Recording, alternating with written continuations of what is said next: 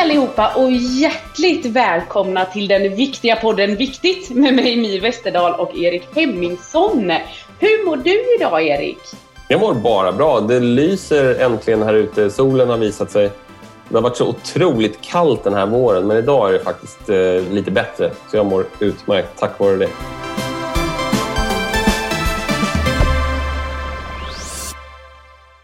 Hur mår du My? Alltså jag har hört att det har snöat och haglat massa i Stockholm. Det är, nu, jag är glad att jag bor på västkusten. Vi har haft strålande väder länge nu. Jag var faktiskt på västkusten. Jag har landställe i Bohuslän så jag spenderade rätt mycket tid där. Och Det var faktiskt väldigt bra väder när jag var där över påsk. Men eh, annars brukar det faktiskt vara svinkallt på västkusten kan jag säga. Just på våren. Medan eh, hösten där är ju mildare och skönare. Men jag, nu har det varit lite omvänt. Så är det. Ja men verkligen, jag kommer ju från Gullholmen liksom. Där var det, vad ska man säga, det riktigt biter tag i en på vårkanten. Ja.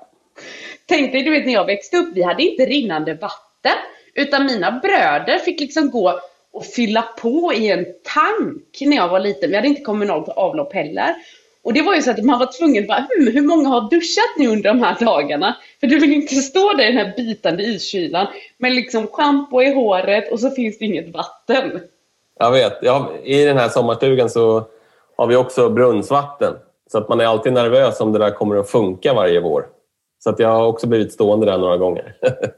ja, det är härligt. Men du Erik, idag så ska vi ju snacka om att hälsa, eh, eller Alltså det, vi ska prata om begreppen just hälsa och vikt. Att din vikt har lite med din hälsa att göra. Det gäller verkligen att läsa den här meningen rätt, så det inte är din hälsa har lite med din vikt att eh, göra liksom. Utan tvärtom då. Um, och vi diskuterade ju lite det att WHO har ju den här definitionen att eh, hälsa är, är frånvaro av sjukdom om jag inte missminner mig. Vad, vad, vad har du för tankar kring det? Nej men det är ju en väldigt konstig definition Därför att det är ju så mycket mer än eh, bara frånvaro av sjukdom. Men det är ju lite det tänket som våra myndigheter har.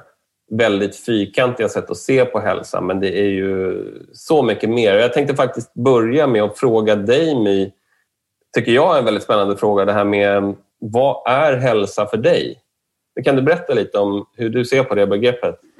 Absolut. Hälsa för mig, det var lite som du och jag diskuterade innan vi playade här, att det är ett väldigt holistiskt begrepp. Och så är det för mig. Det är liksom när jag mår egentligen som jag gör idag. Jag mår, alltså det handlar väldigt mycket om mitt subjektiva mående. Hur mår jag i min kropp? Hur mår jag i min dag? Orkar jag med min dag? Eller jag är helt slut när klockan är 12 liksom på dagen? Orkar jag med mitt jobb? Känner jag meningsfullhet i mitt liv? Orkar jag med mina barn? Orkar jag vara en bra partner? Om svaret är nej, jag är helt slut hela dagarna och däckar redan vid eh, klockan sex på kvällen och bara gri, vad ska man säga, ryter åt min man och känner bara blaha, blaha, blaha. Och även om du inte är sjuk i någonting eh, så, så är inte det hälsa för mig. Utan hälsa för mig är verkligen det här att jag har ork och lust och motivation att, att göra saker och att, att vara en bra mamma och förälder. Att, att vara en bra partner, att driva igenom projekt som detta bara för att det är kul. Vi tjänar inte en spänn på detta. Det kostar oss bara pengar där, men vi tycker att det här är så viktigt och roligt. Att orka känna passion och drift liksom. Det, det är för mig hälsa. Eh, och, och jag tänker väldigt mycket på det med maten och så här, för att jag har fått lite feedback det här med kroppspositivism liksom. Många känner ju så här, eller inte många, och jag ska inte säga alla utan det här är väldigt subjektivt. Men jag har fått feedbacken att hur kan du vara det när du äter enligt en diet eller äter på ett visst sätt och väljer bort eh, många, många matsaker. Men för mig är det så här, bara jag äter till exempel för mycket dadlar, jag somnar. Alltså jag har så känsligt blodsocker. Jag somnar, jag blir grinig, jag får jättehögt blodsocker som sedan dimper ner i knäskålarna. Jag orkar inte vara en bra mamma. Jag orkar inte vara en bra partner. Och då snackar vi dadlar liksom. Och sådana är inte alla, utan det är högst individuellt. Några mår jättebra på dagen för. Men för mig är det hälsa att kunna välja den maten som gör att jag fungerar optimalt. Välja det jobbet som jag tycker är roligt och ger mig mening. Men också välja den träning, de vänner, det sammanhang som får mig att må bra. För att välmående och hur jag känner i min kropp, det är hälsa för mig. Hur, hur, hur mår du då, höll jag på att säga. Men vad känner du kring det begreppet, Erik? Ja, alltså jag tror till viss del så är jag kanske lite yrkesskadad. Jag jobbar ju trots allt som epidemiolog och eh, har hållit på med forskning på hur exempelvis vikten påverkar risken för hjärt-kärlsjukdom och typ 2-diabetes och så vidare. Det här väldigt fyrkantiga. Det har ju sin, sin roll naturligtvis, men det är ju inte hälsa annat än en pytteliten portion av hela kakan. Så jag gillar själv det här med... Du sa det väldigt bra, Mi, måste jag säga. Jag håller med om, om allt du sa, men att man kan verka med full kraft, brukar jag tänka. Att eh, jag har inga begränsningar i mitt liv. Jag har energi, jag har all energi jag behöver för att göra precis vad jag vill. Så att eh, det är liksom det här att bara så att säga inte ha sjukdom, det tycker jag är att lägga ribban oerhört lågt. Eller jag har ingen skada, men alltså att man känner sig stark, glad, pigg, harmonisk, lugn, vital. Allt det här som är positivt, som är i helt andra änden av hälsoskalan. Hälsa är ju väldigt multifaktoriellt och det här ska vi prata om idag. Det är det, här, det, är det stora ämnet eh, för dagens podd. Men att vi lägger större vikt vid våra inre tillstånd. För några år sedan så hade jag en idé om att skriva en bok som jag tänkte skulle heta Inre renässans. Därför att hela vårt eh, skolmedicinsystem är egentligen fokuserat på somatiska sjukdomar. Sen har vi en liten disciplin, psykiatri, som handlar mer om hur vi mår på insidan. Men även den har ju blivit oerhört biologisk i sin inriktning och det handlar om någonting går fel i hjärnan. Men för mig är det så uppenbart att människor har ändå en insida, en själ om man så vill, som är skild ifrån kroppen. Men kroppen är oftast en reflektion av våra inre tillstånd. Det här är ju min analys som forskare och epidemiolog. Och även att jag har träffat mycket patienter genom åren som berättar om att de inte mår bra på insidan och därmed så utvecklar de kan man säga fysiologiska fenomen eller manifesteringar Övervikt är ett sådant exempel, men det kan också vara andra typer av problem. Kanske att man har eksem eller huvudvärk eller sömnproblem, missbruk. Men det där är ju manifesteringar av inre tillstånd. Så jag skulle säga att tänk dig att du är så långt liksom, åt ena änden av skalan på det positiva du kan komma. Där har du fulländad hälsa. Och då gäller det själsliga tillstånd framför allt, men också kroppsliga tillstånd och eh, allt man kan tänka sig. Social hälsa är extremt viktigt, att man har eh, ett gott socialt kapital, socialt nätverk runt omkring sig. Att man trivs med sitt arbete tycker jag är en viktig aspekt, för vi spenderar trots allt mycket tid där. Att man eh, har meningsfulla utbyten med andra människor, därför att människor, vi är så sociala och liksom, ofta så, så har vi problem med vår sociala omgivning. Och det, men det vi ska sikta mot är liksom det omvända naturligtvis, att vi har god social hälsa också. Men allting hänger ihop. Det är, hälsa är holistik. Och så länge vi håller på att stycka upp hälsa i olika stuprör så här, så då kommer vi aldrig riktigt lösa hälsofrågan som jag ser utan vi måste tänka mycket mer på tvärsen. Eh, och eh, då menar jag till exempel att vi fokuserar på orsaker, inte på symptomen. Men det, finns, det här kan man ju liksom skriva böcker om ärligt talat, men, men det är lite personligt eh, från mig på den frågan. Ja. Nej men precis, ja. jag håller ju verkligen med dig. jag tänker typ så här, du sa att kroppen är ett, det reflekterar hur vi mår på insidan. Man har ju verkligen sett det att människor som har mycket trauman i bakgrunden och är uppväxta med komplex PTSD som resultat de får i högre grad cancer, hjärt och kärlsjukdomar än andra med en trygg barndom. Och, och, och, och det är väldigt, väldigt intressant. Så det är precis det du säger, liksom att kroppen speglar hur, hur vi verkligen mår. Men, och precis som du, jag är ju, jag är ju ingenjör, så att jag har ju väldigt mycket sån här fäbless för mätbarhet jag också. Så jag har ju den här, en, en, en liten ring på mig varje dag som är ganska, eh, oh, den är ett par år nu, men det är inte så många som har den. Den mäter ju liksom min sömn, så den berättar ju för mig när jag ska ha ägglossning. Jag vet när jag ska, vad ska man säga, menstruera. Jag vet också när jag är på väg att bli sjuk, för det syns i den här ringen. Jag kan också tillsammans med min HRV, alltså heart rate, eh, ja, hjärtfrekvensvariabilitet, tillsammans med mitt blodtryck och liksom vilopuls ändå få en god överblick över min hjärtstatus. Och också så trackar den liksom, ja, men min sömn och vad jag behöver förbättra och den påminner mig om när jag behöver gå och lägga mig och under dagen så trackar den då eh, min aktivitet och så vidare. Så att eh, även den ger ju liksom en god överblick över hälsan i kombination då jag gör ju en sån här privat eh, stor hälsoundersökning varje år. För det är viktigt för mig att hålla koll på. Men det är också visat, eh, man pratar ju väldigt mycket om det här att att, att alltså, vikt hänger ihop väldigt mycket med hälsa. Men vikt hänger ihop väldigt mycket med social, eh, ja, vilken klasstillhörighet du, du, du tillhör faktiskt. Det, det är vanligare med övervikt om du kommer ifrån liksom mer utsatta grupper i samhället.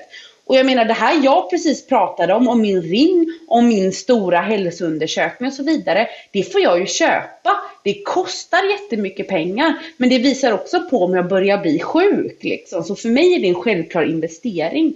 Så att där ser vi ju liksom hur, hur klassen eller vår sociala tillhörighet faktiskt präglar hälsan. Ja, det här har jag lagt ner ganska, det ska jag säga, det är mitt huvudsakliga forskningsområde faktiskt under de senaste tio åren.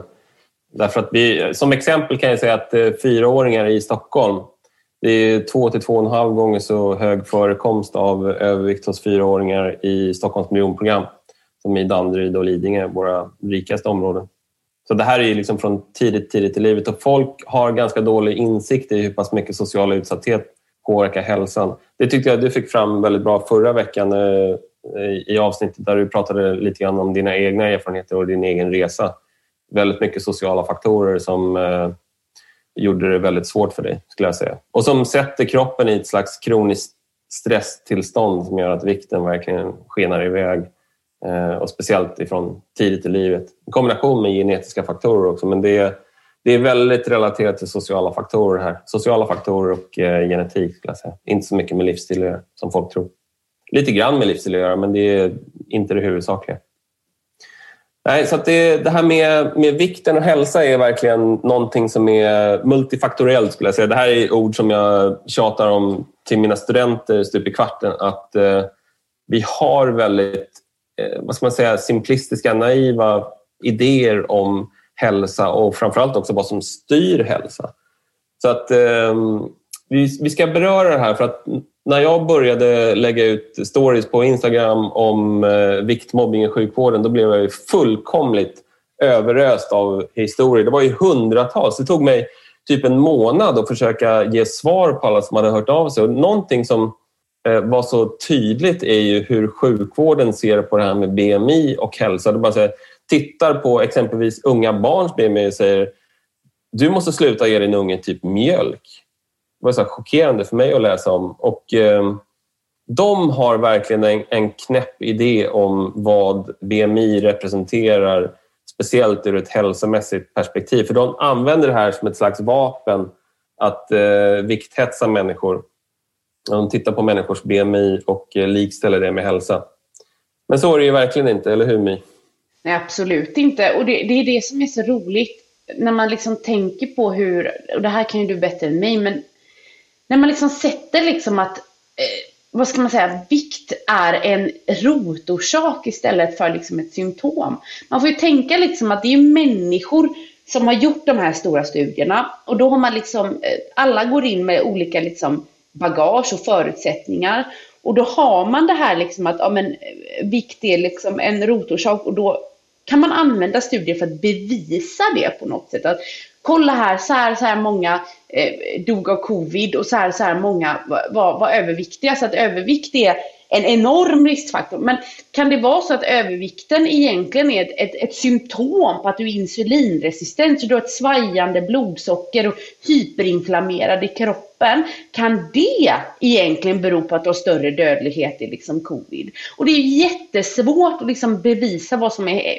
vad ska man säga, äpplet och vad som är, eller päronet höll jag på att säga, men jag menar vad som är hönan och vad som är ägget här. Men eh, man måste verkligen förstå att de som har gjort de här studierna har redan från början bestämt att det här ska vara en parameter i, i forskningen. Istället för att se det som att, eh, om till exempel är du insulinresistent, ett av symptomen är att du du kommer förmodligen vara överviktig. Liksom.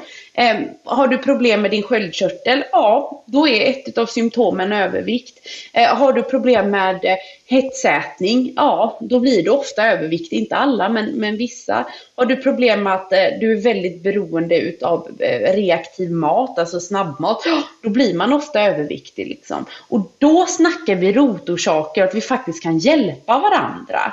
Men om man bara säger liksom att eh, du är tjock och därför är det sjukt. Här träffar den här dietisten så kommer allting bli bra. Alltså det är väldigt respektlöst mot individen. Och speciellt som du säger så kommer man redan från en utsatt barndom. Eller barndom, eller jag menar utsatta sociala förhållanden, de här miljonprogrammen. Alltså vad, vad, vad tänker man när man ger sådana råd, Erik? Jag tror att man på många sätt har eh, abdikerat ifrån det här att man egentligen ska söka orsaker. Så sjukvården är ju en instans som idag ägnar sig åt att försöka hantera människors symptom på många sätt. Och eh, de uppstår ju i olika situationer men, men just sociala faktorer och livsstil, absolut. Och eh, innan vi börjar adressera orsakerna så kommer vi faktiskt inte hjälpa människor att bli friska. Det tror jag att allt det här är finansierat av skattebetalarna. Jag tror att som skattebetalare vill man gärna se om man går till sjukvården att jag vill faktiskt bli frisk. Jag vill inte bara få eh, statiner mot mina blodfetter. Jag vill, som jag kommer behöva medicinera med hela året och som staten kommer behöva subventionera.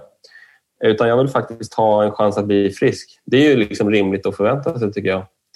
Eh, men så, så är det verkligen inte uppbyggt idag. Men jag skulle önska att vi kunde komma tillbaka lite till Hippokrates som var skolmedicinens, eller medicinens fader kan man säga som sa att eh, låt maten bli din medicin. Exempelvis, alltså många andra saker också. Vill du, vill du exempelvis bli frisk från sjukdom så måste du fråga dig själv, vill du göra dig av med det som har orsakat din sjukdom? Så vill du göra dig av med det som har orsakat din sjukdom? Om du inte vill det så kanske du inte ska förvänta dig att bli frisk. Och då, nu säger jag till dig, eller vi säger att det är väldigt mycket sociala faktorer och livsstil som eh, man behöver titta på. Maten är ju ett sådant exempel med stillasittande stress, eh, social utsatthet och så vidare den här, som genererar en kronisk stress. Så att, eh, nej, vi har väldigt naiva, förenklade modeller för att förklara exempelvis en överdödlighet i corona. Och eh, ja, det finns så att säga en, en överdödlighet hos människor med väldigt högt BMI. Men man måste fråga sig, är det deras höga BMI eller är det någonting annat? Ja, och det, det, är otroligt intressant det du säger. För det, det jag tänker är att det, det skapar så mycket problem i längden. Eh, om alla tror att vikt är lika med ohälsa och sjukdom, då kommer alla känna sig berättigade att mobba dig i princip. Eller förklädd mobbing som att du kanske inte får de jobben du söker. Människor pratar bakom din rygg. Du blir bemött annorlunda. Eh, var du än vänder och vrider dig så kommer någon bara, du vet du vad, eh, jag har en jättebra diet här. Den har hjälpt mig jättemycket, den kanske kan hjälpa dig också. Du kan aldrig gå omkring och bara liksom slappna av och bara, åh nu ska jag träffa de här, de här, de här. Utan det är liksom, eller för mig var det så när jag var stor att jag visste att de här jävla dietråden skulle komma liksom. Oavsett om jag träffade kusiner, vänner, sådär. Jag kunde aldrig vara trygg med att jag kunde få sitta där utan jag visste att det är fullt rimligt och fullt möjligt att jag kommer få ett, ett tips eller ett råd liksom. Och att jag kände att jag fick så, jag är ju en väldigt mycket duktig flicka, liksom höga betyg och så vidare och så vidare. Och jag tror att det basar väldigt mycket i min liksom, vikt. Att jag var tvungen att skaffa mig en hög utbildning för att folk inte skulle tro att jag var dum i huvudet. För folk tror att man är dum i huvudet bara för att man är tjock liksom. Och, och, och, allt det här att man måste bevisa så fruktansvärt mycket mer och att det är mer liksom acceptabelt jag menar, vi säger att mobbing är jättefel, men vad ger vi för alltså, förebilder till våra barn? Om vi kommenterar våra vänners kroppar, om vi ger välmenande råd till våra vänner, om vi särbehandlar överviktiga som söker jobb. Jag menar, och allt det här backas upp med forskning, liksom. Eller man tror det i alla fall. Att, att det är så hemskt. Jag vet inte hur många hatkommentarer jag har läst på Facebook att ja, men om folk bara börjar sköta sin mat så hade vi inte haft den här pandemin. För det är bara feta människor som dör. Och vad är det för människosyn liksom? Det är fruktansvärt. Ja, nej det är... Och jag vet inte riktigt var jag ska börja, men de här så kallade välmenande råden är ju bara totalt förnedrande. Men det säger ju också lite, kanske lite grann om personen som tycker att man måste påtala sånt, hur okunnig man faktiskt är. Nej, och du vet, jag tycker många, på många sätt som människors riktigt dåliga sidor, det här hur vi beter oss mot andra, att det liksom är okej okay, faktiskt att mobba människor som väger mer än andra. Eh, nästan till den grad att man eh, jag menar, det, det, det, går, jag menar, det berättade du om eh, förra avsnittet, hur, hur illa det kan gå. Eh, och, eh, det är inte så långt kvar då tills man liksom går till ännu hårdare, av att man verkligen börjar eh, utsätta en viss grupp i samhället för oerhört eh, mycket diskriminering, stigmatisering, mobbing. Allt det här. Jag måste säga att när det gäller det här med BMI och hälsa så det finns ju ett samband om man har väldigt kraftig övervikt, att man har en ökad dödlighet. Nu är det tillbaka igen lite grann på corona som vi har fått höra om så mycket nu det senaste året som man börjar bli väldigt trött på. Men, men det var en kvinna som hörde av sig till mig och skrev så här att när det gäller just överdödligheten som eh, människor med väldigt kraftig övervikt har, vilket det är ett faktum, så, eh, så kan man undra hur mycket av det beror på mobbingen. Och då var det så här som att det, polett liksom trillade ner i mitt inre och bara herregud, det har jag faktiskt inte ens tänkt på. Utan jag har liksom tänkt på att jag, de mekanismerna kan vara låggradig inflammation, det kan vara att fettceller, man, man får stora fettceller som släpper ifrån sig fria fettsyror som i sin tur driver på typ 2-diabetes, insulinresistens och så vidare. Men, men ärligt talat, hur mycket av det beror på sociala konsekvenser? Och En annan sak hon sa som var fullkomligt klockren tycker jag, det är att många överviktiga har ju helt slutat att gå till vården. Trots att de är sjuka. De kan ha massor med smärta exempelvis, som många har skrivit om, vägrar gå till vården. De blir bara förnedrade, skammade och liksom mår mycket sämre än när de kom dit.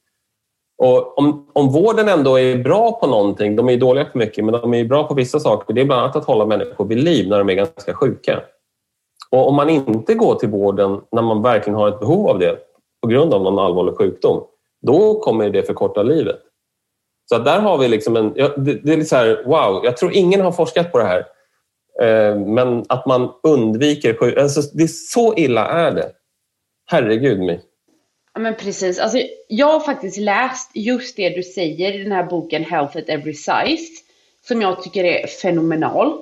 Att det är just det här liksom att man har sett att överviktiga söker vård senare på grund av ångesten. Och det gör ju att man har sämre prognoser. Det är också det här liksom att vi vet att höga stresshormonsvärden är väldigt skadligt för oss. Det är väldigt alltså, tärande. Och jag vet ju själv liksom vilken ångest det var för mig att bara gå ut genom lägenheten när jag var som störst. Liksom. Jag tog liksom långa omvägar för att inte gå förbi en skolgård. För alltså, barn är tyvärr inte så snälla liksom mot stora. Och det var, alltså allt det här stresspåslaget bara man gick utanför dörren gav ju liksom hälsoeffekter. Det är jag helt säker på. Och också där, vad hände, vad hände med mig när jag gick, vågade söka upp den här läkarvården och fick tipset att gå ner i vikt? Ja, men jag åt ju på det liksom. Det bara förvärrade min ätproblematik. Så att det här liksom att, ja men vi måste säga någonting. Måste ni det? För det ger ju inte önskad effekt liksom. Utan tvärtom så förvärrar det människors ätproblematik. Det förvärrar och det sätter oss i skam och stress. Och om man har det här lilla, lilla narrativet att det, det, det, det, ja, men alltså gå ner i vitt så löser det allting. Vi missar sjukdomar. Vi blir liksom helt förbli. Jag kommer ihåg själv när jag blev havandeskapsförgiftad. Så gick jag upp 30 kilo på en månad. Eh, liksom i slutet av min graviditet. Jag hade bara gått upp, vad var det, 8 kilo eller något sånt där. Jag kom ihåg väldigt lite på, i min tvillinggraviditet. Och sedan så under januari månad då så sa jag bara slopp, jag gick upp ett kilo om dagen. Och så ringer jag in och så ser de att jag har en hög eh, ursprungsvikt och de bara, ja men hur äter du egentligen?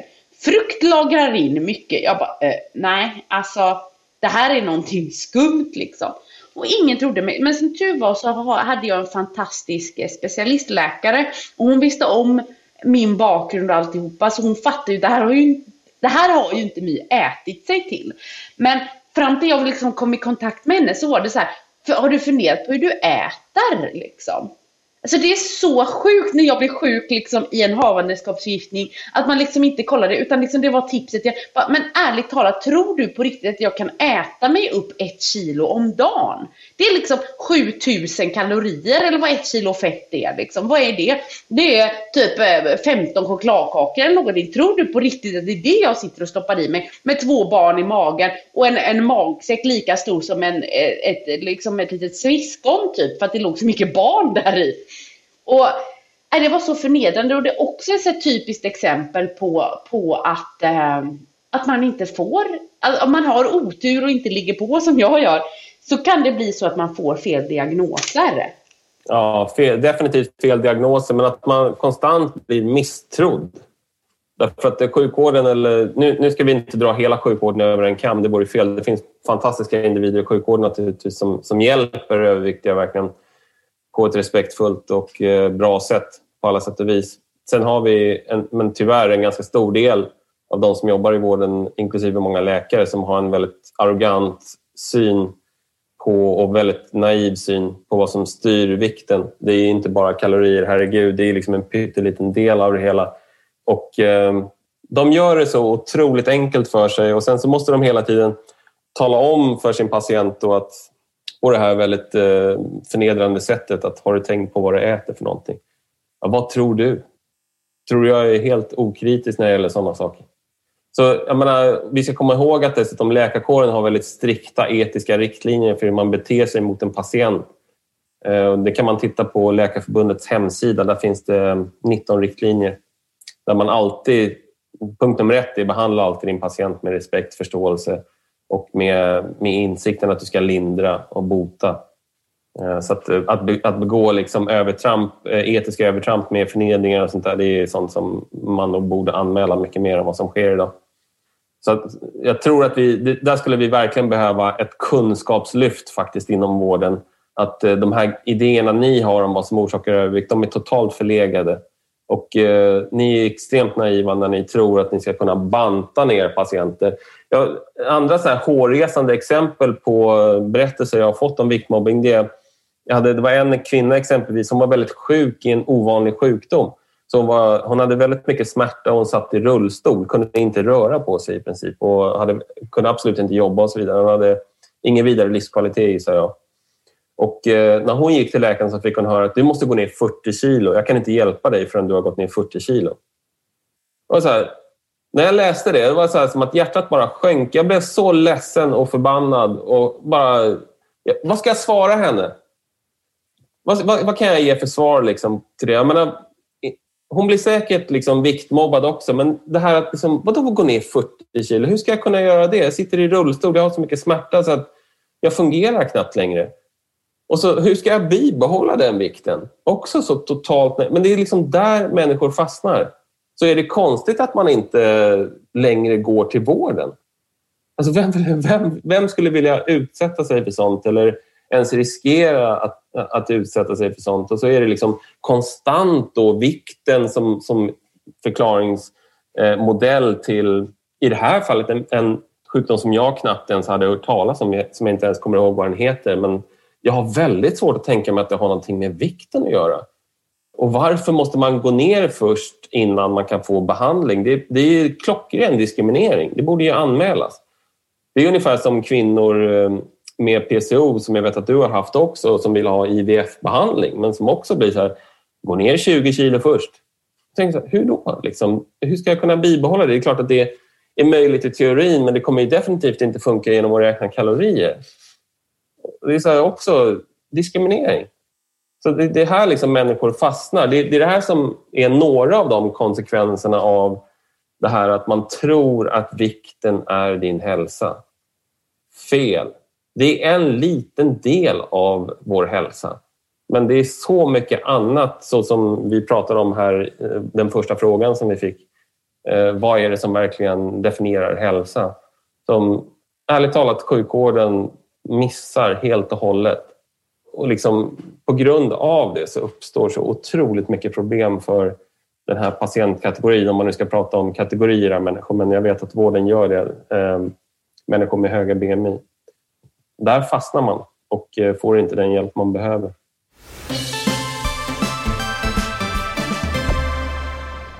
Jag kommer ihåg liksom min, min resa med att bli gravid. Det började ju med liksom att jag hade bantat ner mig så mycket att jag inte kunde bli gravid. Liksom. Jag hade bantat bort min mens igen. Så visst, jag hade PCOS, men när jag liksom tagit mina testresultat och gått vidare med dem så insåg jag att jag hade liksom amnoré, jag hade bantat så mycket så att det var tomt i ladorna och, och min hypotalamus hade liksom sänt ut signalen att det blir inga barn gjorda här. Och eh, jag fick äta jättemycket mediciner liksom för det här. Liksom. Det ena som jag vet inte, satte mig i klimakteriet och någon annan som skulle få mig att blöda och någon, alltså du vet så här, en riktig cocktail och det gjorde ju att jag gick upp och upp och upp och upp i vikt liksom. Och sedan så när de bara nej, sa de på Kollanderska liksom, nej jag är typ ett lönlöst fall. Så då blev jag liksom, ja, fick jag en sån remiss och kom till Sahlgrenska och, och sån eh, medicin då, vad heter reproduktionsmedicin. Och så hade vi ett första möte och jag bara grät mig igenom hela mötet. Det var så fruktansvärt. Och de, de, de, de sa typ så här, bara, men vi har aldrig haft en sån patient som dig My som bara gråter hela tiden utan folk brukar ha fått vänta så länge så att de är så glada och äntligen får kommit hit. Men jag bara kände, fy fan. Och de berättade om alla sprutor och sånt där jag skulle ta. Jag bara, så jag ska ta de här sprutorna nu också? Ja, och jag bara, men jag mådde så jävla dåligt sist. Ja, men vilken tur att du mådde dåligt sist. Då mår du säkert bättre på de här. Det är vår erfarenhet. Okej. Okay. Och sedan så vägde jag ju, jag tror det var två, två, tre kilo, två kilo för mycket för att få göra IVF.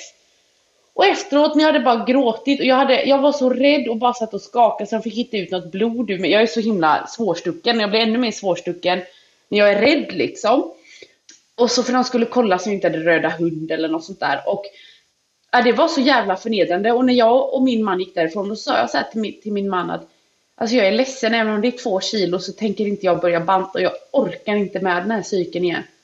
Jag orkar inte, jag kan liksom inte tänka mig själv att gå på pulver bara för, bara för, jag gör det inte, jag orkar inte längre, jag orkar inte ta fler mediciner och bli helt jävla förstörd och sedan också att jag var tvungen att väga mig liksom för att bevisa att jag minsann var värdig en IVF. Nej, det vet jag, var så förnedrande alltihopa.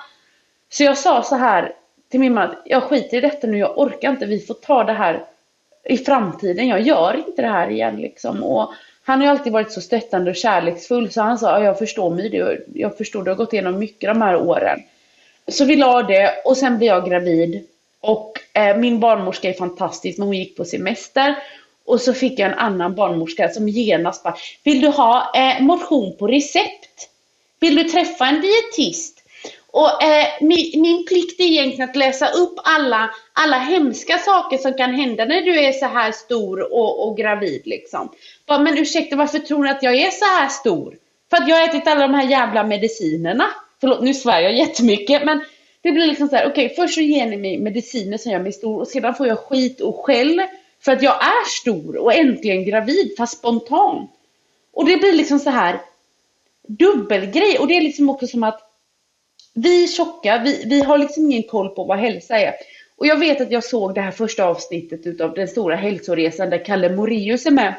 Och då är det en av deltagarna som, som säger så här att Oj vad mycket Kalle kunde om hälsa. Han ser inte ut som någon som kan något om hälsa. Och jag bara tappar hakan och det här visar de på TV. Jag bara, varför ser inte Kalle ut som någon som kan som hälsa? Jo, för att han är stor liksom. Och jag kan säga så här, vi som kan mycket om hälsa ser generellt ut som Kalle. För att vi har bantat oss upp så fruktansvärt mycket i vikt. Äh, det här är helt galet. Wow. Ja, nej, men det säger någonting om hur utbredda fördomarna är där ute. Och, eh, just det här att liksom, ja men du lilla du, vet du inte att det är farligt att vara så där tjock? Liksom, det är så korkat så att, eh, ja, och då någon gång har jag faktiskt kontrat med, det har inte drabbat mig, men, men när jag får höra det där så brukar jag säga, ja men vet du vad, det är, det är faktiskt farligt att vara korkad också. Därför att det finns ett inverst samband, det vill säga ett negativt samband mellan IQ och livslängd. Då är det lågt IQ som, som orsakar det? Kanske, kanske inte. Ungefär som är det, ors är det övervikt som orsakar en förkortad livslängd. Det är kanske en, en liten del av det hela. Men eh, ja, så det kan ni kontra med. Om någon säger så här att du, det är faktiskt farligt att se ut så där. Då säger du ja, det är farligt att vara korkad också. Så att eh, man ska ge svar på tal. Jag vet, det här är liksom lättare sagt än gjort. Jag, ibland, man blir liksom tagen på sängen när någon säger något sånt där totalt vansinnigt. Det, det, är klart att man finner sig inte där och då. Vissa gör det.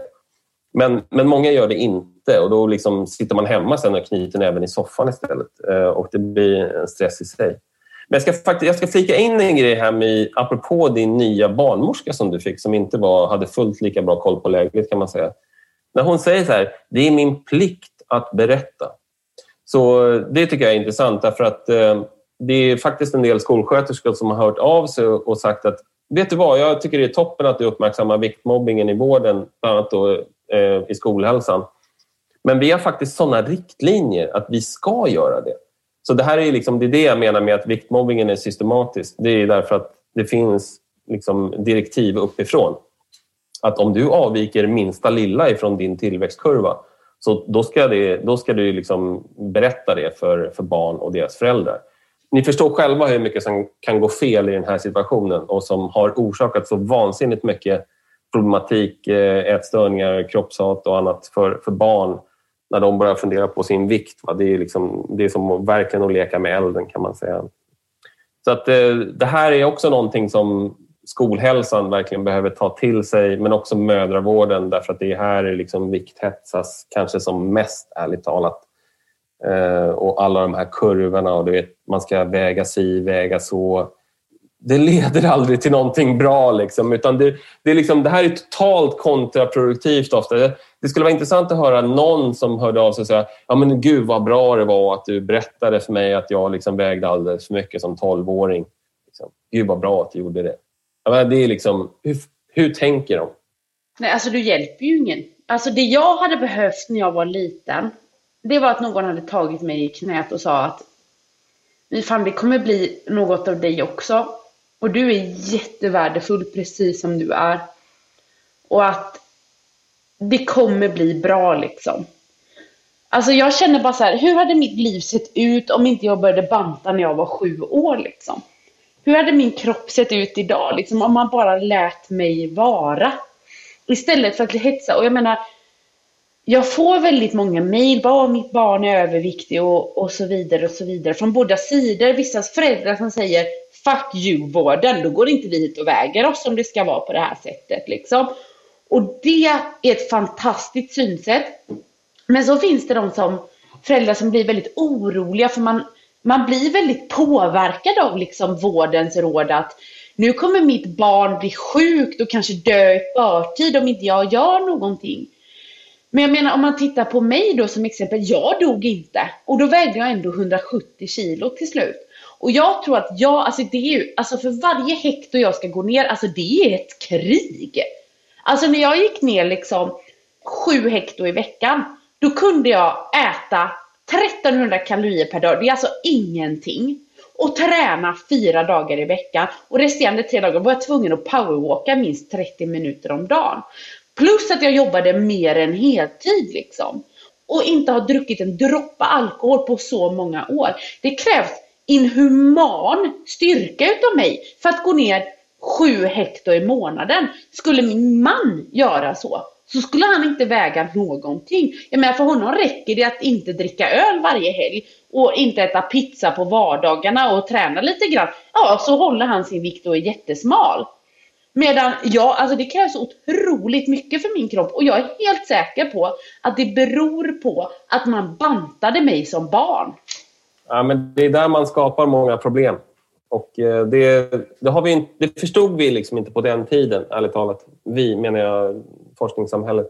Det var liksom inga onda intentioner, men nu börjar det verkligen framkomma mer och mer att det här är faktiskt jäkla kontraproduktivt i bästa fall ineffektivt.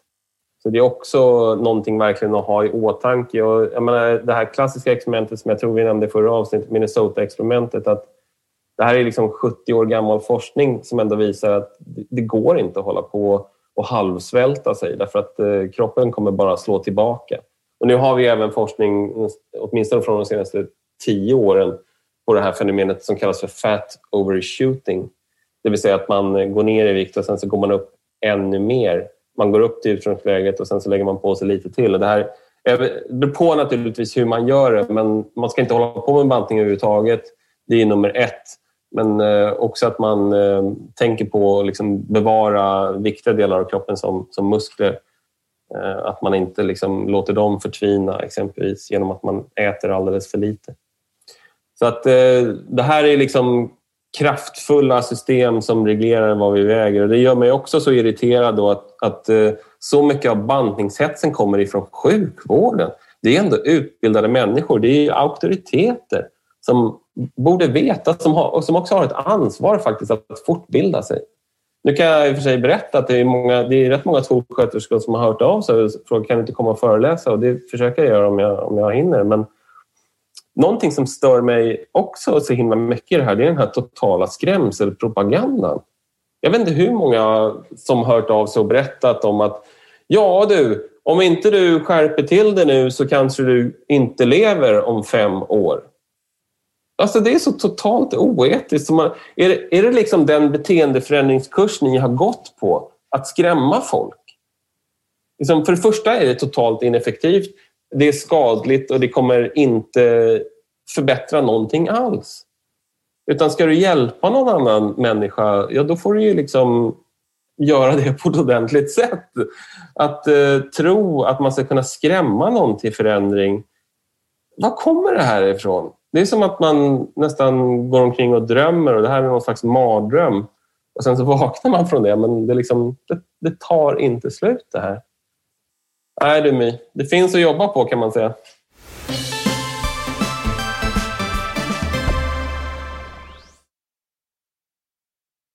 Alltså det jag har sett, någonting som är väldigt fint och om man till exempel Förr i tiden så klassades ju alkoholister som de här obotliga, misslyckade fallen där endast liksom inspärrning på mentalsjukhus var lösningen i princip. Och sedan så ur den verkligheten så blommade ju tolvstegsrörelsen upp. Eh, och idag så hjälper ju tolvstegsrörelsen miljoner människor runt om i världen. Och det som är så vackert med det, det visar på liksom hur blir vi friska? Jo, genom varandra. Genom att mötas i skammen, att möta någon som bara, du vet du vad, jag har också ätit ur soporna. Du vet du vad, den där lä eh, jag har också träffat en läkare som, som viktmobbade mig. Du vet vad, det är inte ditt fel. Utan du älskar och du är värdefull. Och genom att möta en människa på det sättet och visa på liksom gemenskap, samhörighet, då befrias vi från skammen liksom. Skammen som vi har fått vara med om hela livet. Vi börjar helt plötsligt sätta ord på våra trauman, våra ord på liksom våra största skamliga beteenden. Och det är så också vi faktiskt läker vår hälsa. Och även att genom att jobba på det så är det många som, som börjar tappa i vikt.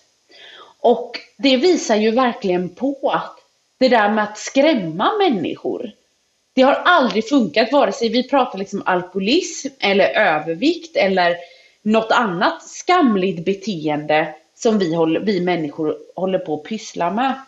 Så att genom då att liksom, jag menar till exempel att, att när jag fick träffa en läkare som bara liksom tog min hand, lyssnade på mig och hjälpte mig då kunde jag våga börja sätta ord på saker. Liksom. Jag kunde beskriva mina riktiga symptom och få riktig bot och hjälp. Liksom. Och istället för att hela tiden mötas av den här, liksom, som att jag är en bättre människa än dig för att jag är liksom smal. Liksom. Det är fruktansvärt och vi tappar ju mycket mänsklighet där. Men ändå så tror vi alltid att bara jag springer mer och äter mindre och skärper till mig, så, så, så, så, så kommer allting lösa sig. Och jag tänker också på det här, vi pratar ju mycket om kalorier och min syster ringde mig häromdagen och eh, hon bor uppe uppåt i landet och hon berättade att nu har man då infört att istället för på, på dagis då till hennes lilla flicka så ska alla dagisbarn få lättmjölk istället med mellanmjölk. För att eh, ja, då sparar man ju på kalorierna och i, i regionen då som ett växande problem med överviktiga barn. Men det man tänker på, det man tänker ju liksom inte på cocktaileffekten eller liksom vad leder det till att vi tar bort naturliga kalorier från fett ur kosten? Fett, det ger väldigt fint mättnadspåslag vet vi av våra naturliga mättnadshormoner liksom. Vilket gör då att vi inte alls lika villiga eller sådär att, att, att äta kalorier från socker eller skräpmat. Vilket är liksom kalorier som vi lätt överäter av liksom. Istället för att mätta barnen med bra mat, då börjar vi mixa med den bra maten och, och ta bort kalorier och tänka att det här kommer hjälpa dem. Fast det enda som kommer göra det är att de blir hungriga snabbare och alltså har mycket större risk för att börja äta skräpmat. Så det blir så fel i vår logik. Mm, ja, det är extremt mycket som har gått fel i den här processen och som fortfarande fortsätter att gå fel. Eh, så jag, jag tycker det är intressant just att när det gäller eh, det här med, med kosten och kalorierna, hur seglivat det är. Alltså den myten om kalorierna och det här oerhört simplistiska sättet att ja, men det är plus och minus. Ät mindre, spring mer och eh, dra ner på alla kalorier du kan. Dra ner på fettet naturligtvis då eh, och ersätt det med lightprodukter. Men det är, liksom, det är verkligen en dikeskörning det där ur eh, ett folkhälsoperspektiv och eh, också den här, en slags tro på att varenda svensk ska äta på exakt samma sätt. Jag menar, om, om det är någonting jag har lärt mig när det gäller nutrition och vad vi mår bra av så är det att det här är någonting som bevisligen varierar väldigt mycket från person till person. Och eh, igen då kan jag tycka att trots att jag representerar akademikersamhället så det här är liksom en ganska nedtryckande syn på att det den här personen äter som kanske är väldigt noggrant utprovat efter exempelvis x antal bantningsepisoder och dieter och vad det nu kan vara för någonting äntligen har fått ordning på mättnadssignalerna, att de börjar fungera igen. Ändå, då ska liksom akademikersamhället vara där, eller läkarsamhället liksom trycka ner och säga det här finns det ingen evidens för, det här funkar inte. Det här är väldigt arroganta, ärligt talat. Men alltså, forskning är ju nästan aldrig inriktad på individer. Utan det är liksom, vi tittar på grupper, på populationer som det heter. Men vad som är bäst för mig är ju liksom, det vet endast mig, ärligt talat. Vad som är bäst för mig, ja det är sånt som jag får upptäcka själv. Så att liksom också avfärda då en stor del av svenska befolkningen som idioter, korkade idioter som inte vet sitt eget bästa. När det gäller någonting så centralt som maten som alla ändå har väldigt starka intressen i, att försöka hitta någonting som fungerar. Och får man inte till det, då kommer ju kroppen säga ifrån. Du, du kanske du får problem med magen eller du eh, får eksem eller du eh, får problem med blodsockret eller vad det nu kan vara för någonting. Det kommer, det kommer yttra sig på något sätt. Och Sen har vi en liten del av befolkningen som kan äta i princip vad som helst Det funkar hur bra som helst på det. Åtminstone när med yngre. Sen när de är äldre kanske inte är riktigt samma sak. Så att det här är också någonting som, som vi behöver komma fram till mer och mer inom medicinen, att människor är väldigt olika. Det gäller ju samma sak med träningen. Jag menar, vad som är bra träning för en person kommer inte vara detsamma som för en annan person. Så att, eh, ja. Det är liksom det här, vi lever onekligen i en tid då experter har väldigt onyanserade åsikter om saker och ting. Och då hamnar tyvärr individer i kläm på många sätt. För det här det, det bidrar till fördomar, det, det, bidrar också till klyftor. Att man inte kommunicerar. För att det som du var inne på först där tyckte jag var väldigt intressant, det här med mänsklighet. Och Det här är väl också det som jag verkligen skulle vilja att det lyfts upp mycket mer. Vi vill ha ett mänskligt bemötande. Du pratade om tolvstegsmodellen, fantastiskt. Och hur mycket läkning det finns när man möts på det där utelämnande mänskliga sättet ofta. Att eh, när man visar sig svag så är man i själva verket väldigt stark. och vice versa. Individer som absolut inte kan visa sig svaga, det är för att de kanske saknar den styrkan. Så liksom en, en medmänsklighet i allt det här. En, en, medmänsklighet och en ödmjukhet att man inte vet allting. Och så får man eh, ja, bete sig i väntan på att man samlar på sig kunskap om vad som verkligen är bra så får man ha en ödmjuk attityd. Annars kommer man bara skapa problem för människor. Och jag tänker just på det här, liksom, jag har ju skrivit om det i mina sociala medier, men jag blev ju väldigt illa behandlad på BB av vissa läkare. Eh, bland annat så fick jag ett läskförbud, vilket kan vara bra nu i backspegeln eftersom det var så du och jag började upprätta, upprätta kontakt. Så det var inte helt ur ondo. Men eh, det var väldigt förnedrande eftersom jag inte druckit läsk på sex år. Och sedan helt plötsligt så var det två olika läkare som gav mig tipset då om att jag skulle träffa en dietist. Och jag blev väldigt upprörd och jag är en ganska bråkig person. Jag är inte, jag är inte konflikträdd, det har jag aldrig blivit kallad för. Utan jag är en sån som bråkar. Och jag tyckte att det, det kändes att det bara blev för många grejer. Så att jag, jag kontaktade verksamhetschefen och hon bemötte mig. Och hon eh, tillsammans med eh, vad ska man säga, läkarens chef, som också är en läkare och assisterade under mitt kejsarsnitt, så, så stod vi där, så hade vi ett möte. Och tillsammans med den här fantastiska, älskade läkaren som har hjälpt mig under hela min graviditet och verkligen hjälpt mig med min vikt under graviditeten i så sätt att hon liksom inte legat på utan alltid tagit min sida och förstått mig. Och då satt vi där och så sa jag så här liksom att det är så otroligt förnedrande att jag som har kämpat så mycket att bli gravid får det här liksom på grund av att jag sitter ju här med en övervikt som är delvis orsakad av de här medicinerna jag fått av vården. Och varför ger ni mig tipset att liksom gå till en dietist? Kan dietisten avgöra om jag är insulinresistent? Nej. Kan dietisten avgöra om jag har problem med sköldkörteln? Nej. Kan dietisten hjälpa mig om jag har en hetsätningsproblematik? Nej. Så vad kan en dietist göra? Jo, utbilda mig kring kost. Och vad är det som säger att jag behöver utbildning kring kost? Ingenting. Ändå så får jag det här tipset och då säger eh, en av de närvarande att ja, men vi vet ju att det är korrelerat, säger forskningen, med övervikt med kost. Och det, det kanske inte finns tid och sådär. Och då liksom drömmer näven i bordet den här andra läkaren då som har varit helt fantastisk och sa så här men varför frågar ni inte My istället liksom? Varför frågar ni henne inte? Varför antar ni bara?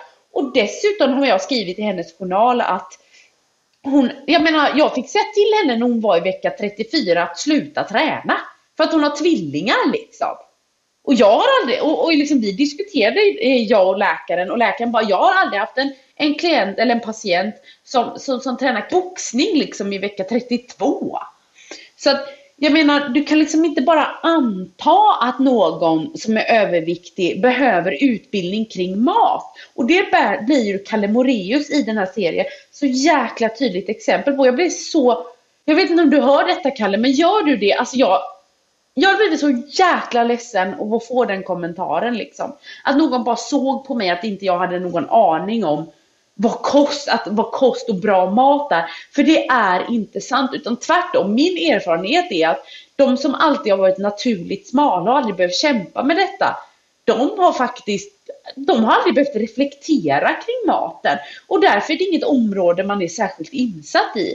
Medan vi som är stora, vi har alltid behövt kämpa med maten för att få känna att jag duger, jag har rätt att vara trygg i min kropp. För jag får vara tjock. Jag får vara tjock så länge jag kämpar med att gå ner i vikt. Jag får inte bara säga så här att ja, men jag är tjock och det är bra, utan jag är tjock men jag är på väg ner i vikt. Då är jag accepterad. Tror du det kan bli som i, apropå det här du nämnde om Kalle, att viktmobbingen är så normaliserad så att man till slut kanske inte riktigt märker den. Alltså det, det du berättade om det som hände dig i mödravården, det är, det är liksom så extremt. Men den här kanske lite mer vardagliga viktmobbingen, slutar man att tänka på sånt till slut? Hur menar du då? Nej, men som den här otroligt eh, fördomsfulla kommentaren om Kalle. Att han ser ut att inte ha så bra koll på typ hälsa. Att man gör de här totalt förnedrande antaganden om eh, människor som väger lite mer än genomsnittet. att det liksom, de här fördomarna är så normaliserade på sätt och vis att eh, man, man liksom inte märker dem till slut. Alltså jag tänker så här att vi behöver börja med hur vi kommunicerar. Alltså det här fettskrämseln, det är så 90-tal. Idag vet vi bättre, precis som du säger. Eh, du berättade för mig att när du började forska kring detta område för 20 år sedan så visste ingen, ingen om detta. Liksom. Det här var ingenting som det talades om. Men idag finns det forskning på det. Och det vi behöver göra, det, vi behöver ändra det här från grunden i samhället. Jag menar, om det var en självklarhet, om alla fick det här i sin utbildning som små, att du blir stor på grund av vissa bakomliggande orsaker. Precis som du får eksem av vissa bakomliggande orsaker eller vad som helst. Du kan också välja att vara stor. Vissa vill vara stora. Och det är helt okej. Okay. Om vi då har de grundantagandena att det är så att det inte är liksom något, absolut ingen, vad ska man säga, reflektion över din karaktär eller din viljestyrka eller din IQ. Utan tvärtom, det kan vara ett symptom på eh, sjukdom, det kan vara symptom på trauma, det kan vara symptom på, eller bara helt enkelt att du vill vara stor och att det är okej. Då kommer inte sådana här idiotiska jäkla kommentarer. Om alla i Sverige hade läst din bok, då hade liksom ingen sagt något så jävla dumt. Det är faktiskt så. Om alla hade lyssnat på den här podden och verkligen var införstådd i forskningen, om all sjukvård verkligen förstår att det här är ett symptom, då hade inte sådana här kommentarer funnits. Viktmobbing hade inte funnits för det hade varit lika relevant som vilken hårfärg du har. Inte hudfärg, för det är tyvärr relevant. Tyvärr diskriminering och, och arbetsliv. Men låt säga hårfärg liksom. Och där behöver vi börja jobba och det här är ju en del utav det. Du sa till mig, vad kan jag säga till den här kvinnan? Vad kan jag göra? Ja, det finns ju inga ord i hela världen, varken du eller jag kan säga, som tar bort det här lidandet.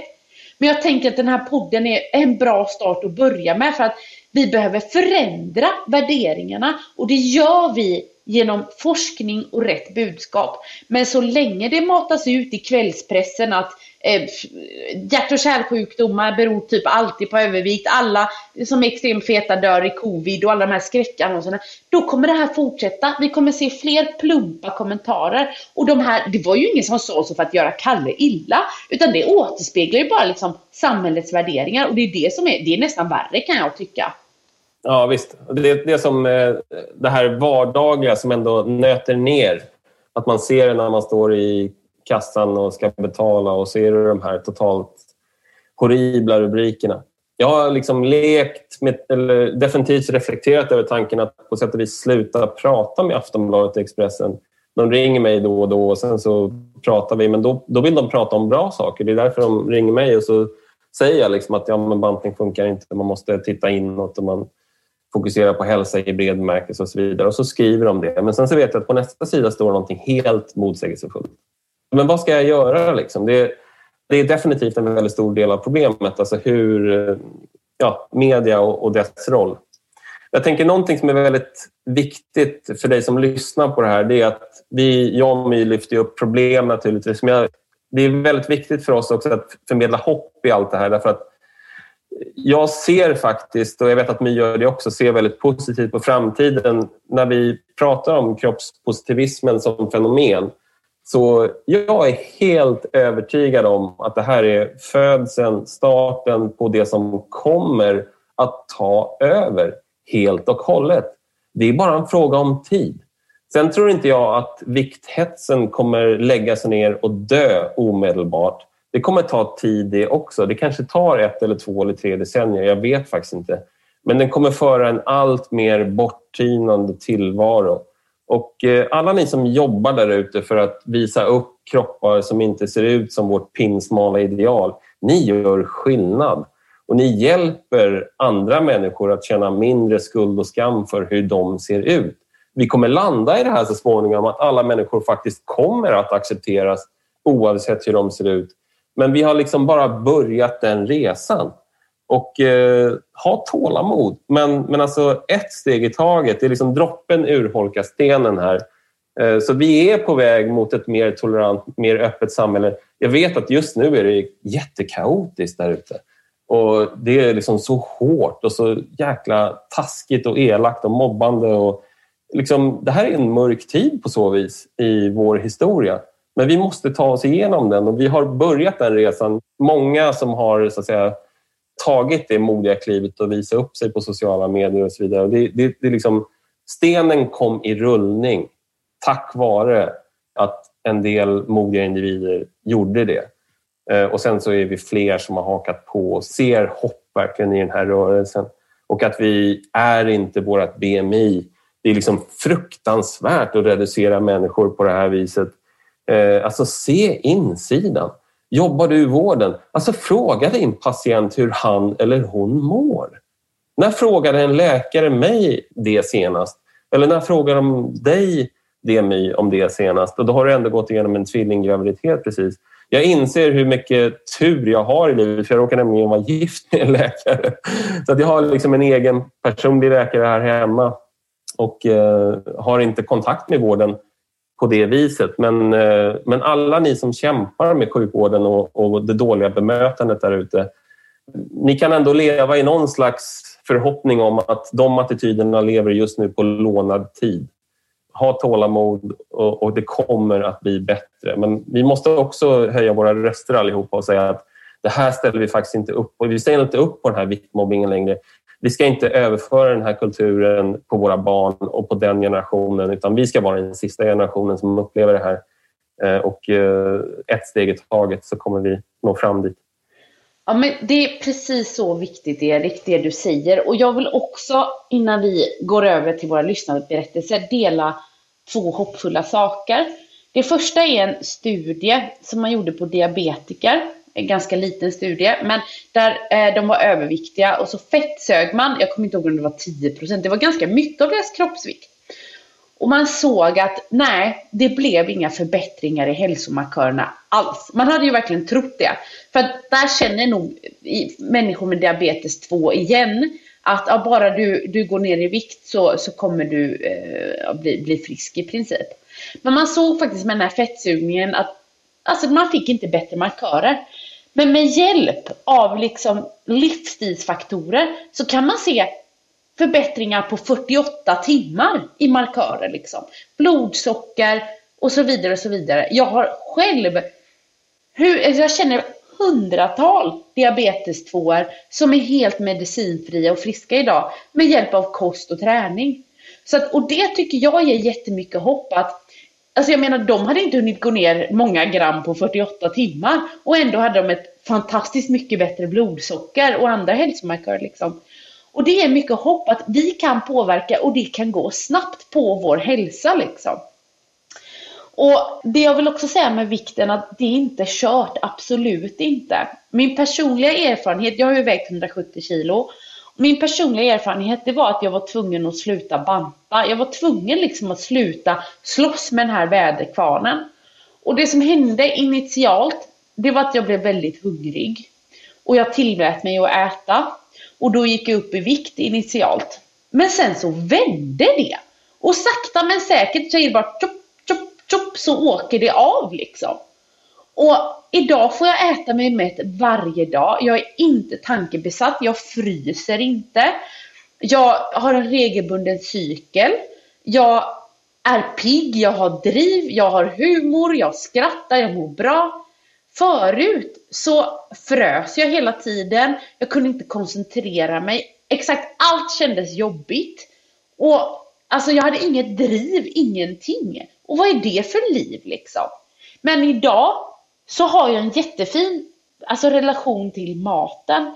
Och liksom ändå så känner jag mig absolut inte hindrad liksom någonstans. Och det finns en lögn där ute om att våra kroppar vill vara tjocka på något sätt.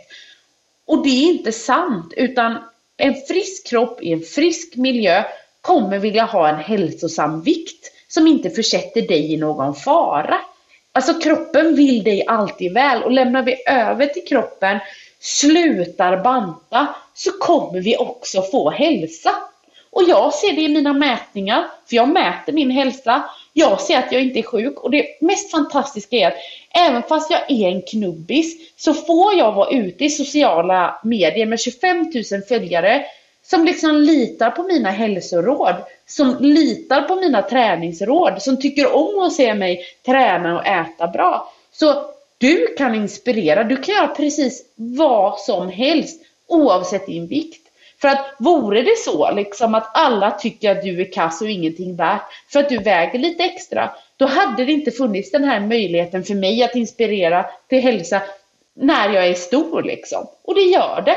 Så att det är väldigt mycket som är i vårt huvud också, att det är vi som sätter begränsningar på oss själva. Att det är vi som berättar för oss själva att vi inte är värdefulla. Och så behöver det faktiskt inte vara.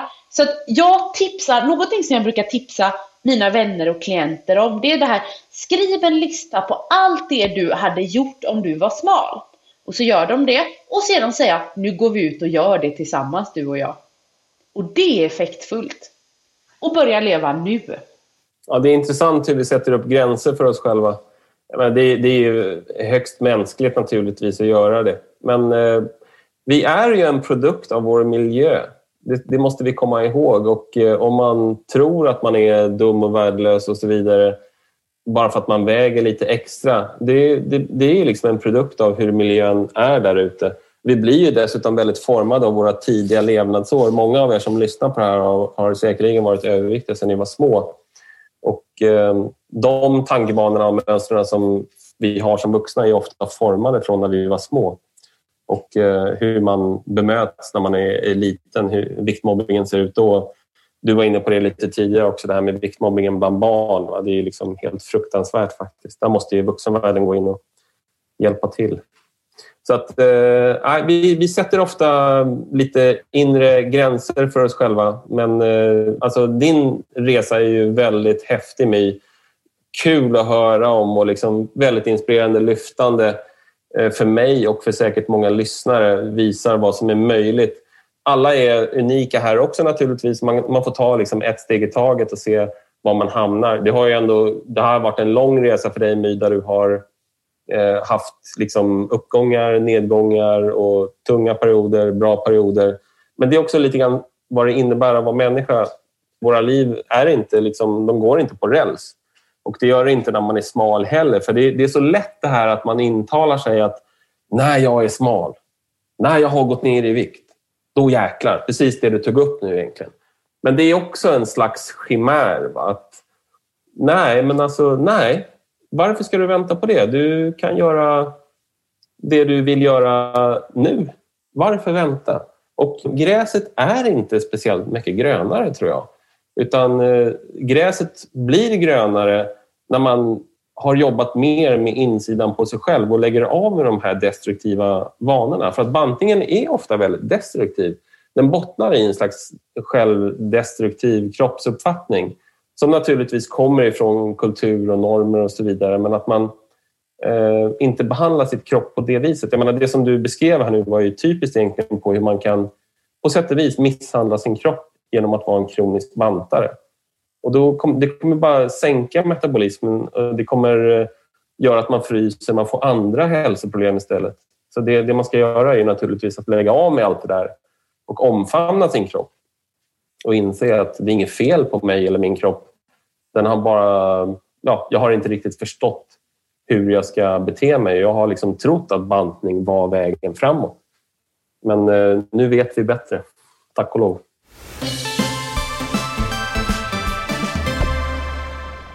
Idag så på Instagram så frågade jag människor just om det här kring liksom deras erfarenheter kring vikt och och eh, hälsa och bad dem dela. Och jag fick hur många DM som helst, precis som du säger. Det, det pågår så mycket fruktansvärt. Och jag kan säga att när jag läste igenom den här, då satt jag med min lilla Bosse i famnen och grät.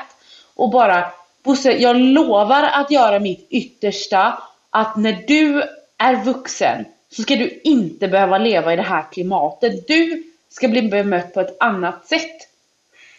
Och, och, och jag tror att vi båda två känner så att vi behöver göra det vi kan liksom för att förändra detta. Och jag tänkte liksom bara läsa upp tre stycken. Alltså, det var jättesvårt och det är inte så att jag valde för att någon var bättre än det andra utan jag var bara tvungen att ta, jag hade, jag hade kunnat sitta i två timmar och bara läsa liksom. Och en från Lisa som skriver så här. Eh, jag fick höra av min barnmorska tänk att du som är så tjock har så bra, bra värden. Då var jag gravid och alla mina värden var tipptopp. Vi får även gå och simma på badhuset gratis som en bra aktivitet för att röra på sig. Dock så var jag så pass stor att hitta en baddräkt var hopplöst. Då sa, så hon frågade, har du varit och simmat något?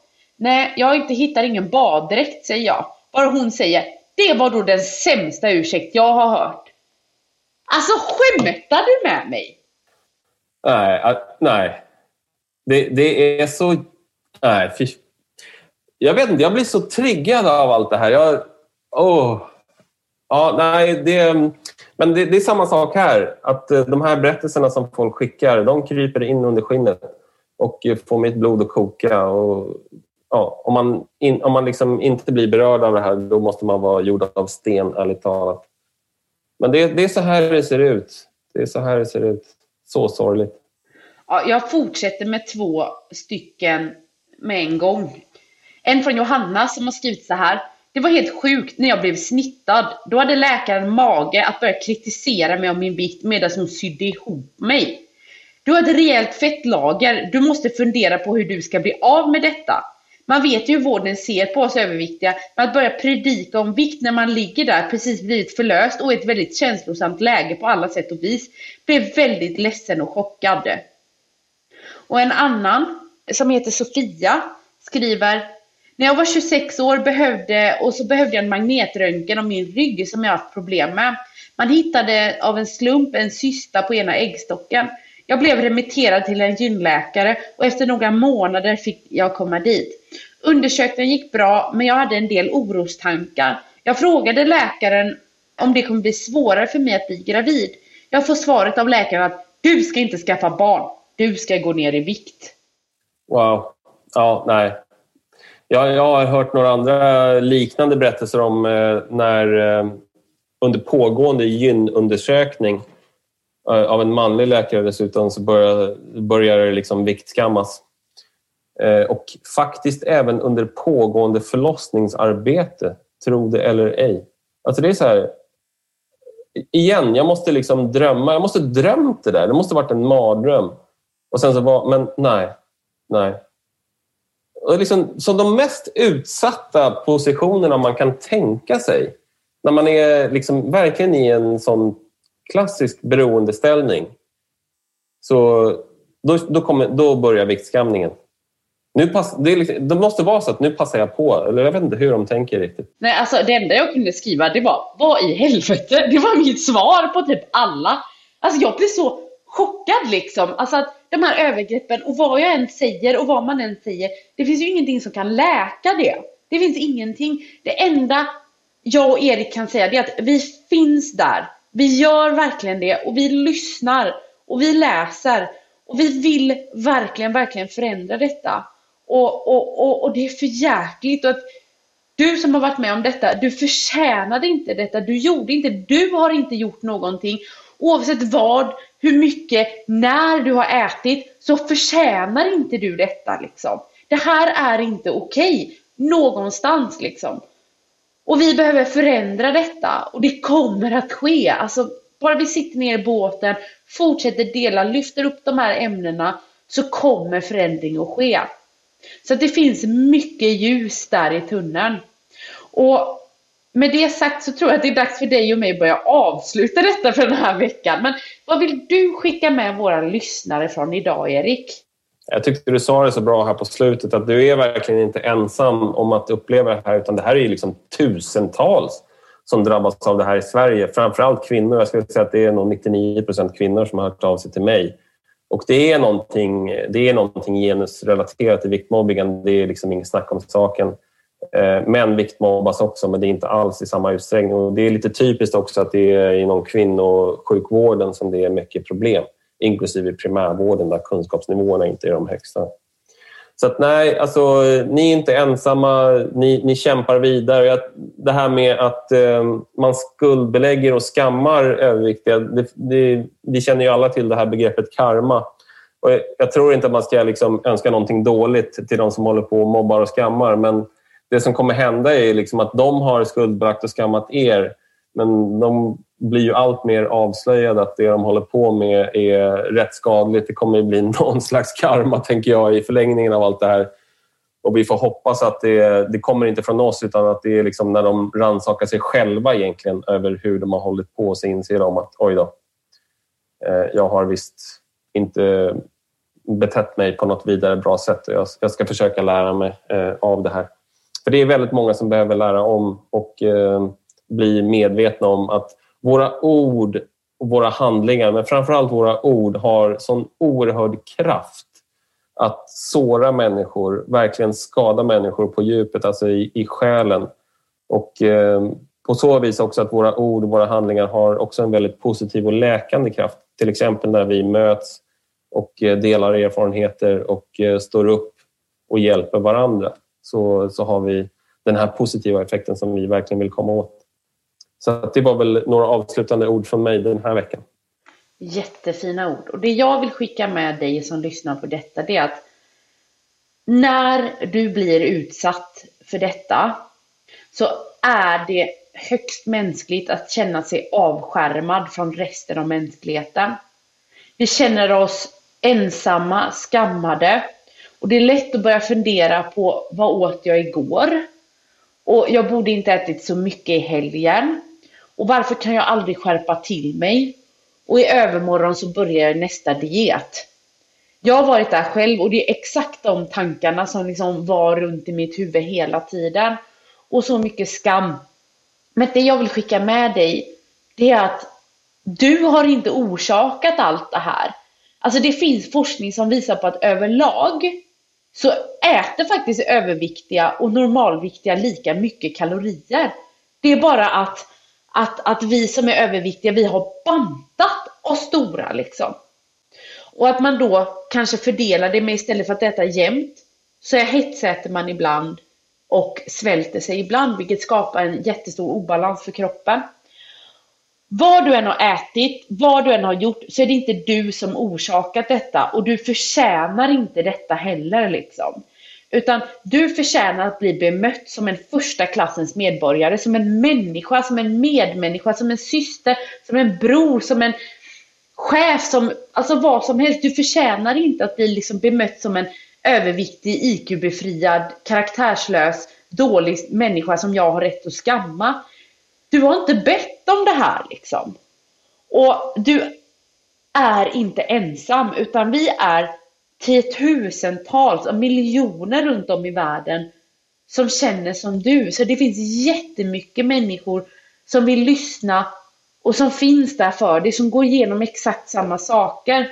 Så det hoppas jag att du tar med dig, att det är inte ditt fel och det finns hopp och hjälp och medmänsklighet att få. Så att med det så får vi avsluta idag Erik och vi kommer ju prata om nästan samma sak nästa gång. Vikthets i vården. Ja, men det, det, det, gör vi så gärna med. Ärligt talat, det finns så mycket att berätta och, och, och det här arbetet har bara påbörjat kan man säga. Det, det är i sin linda. Så att, eh, jag tror inte vi kunde hjälpa oss själva idag riktigt. Vi var liksom bara tvungna att ösa lite ur, ur allt material som vi har fått in. Och det finns otroligt mycket mer att ösa från. Så att, eh, ja, vi ser fram emot att ta upp det ännu mer. Kom ihåg att du är inte ditt BMI långt därifrån. Du är en, en människa och det är insidan som räknas. Så eh, med detta önskar vi en trevlig dag och eh, att vi hörs snart igen. Ha det så gott allihopa.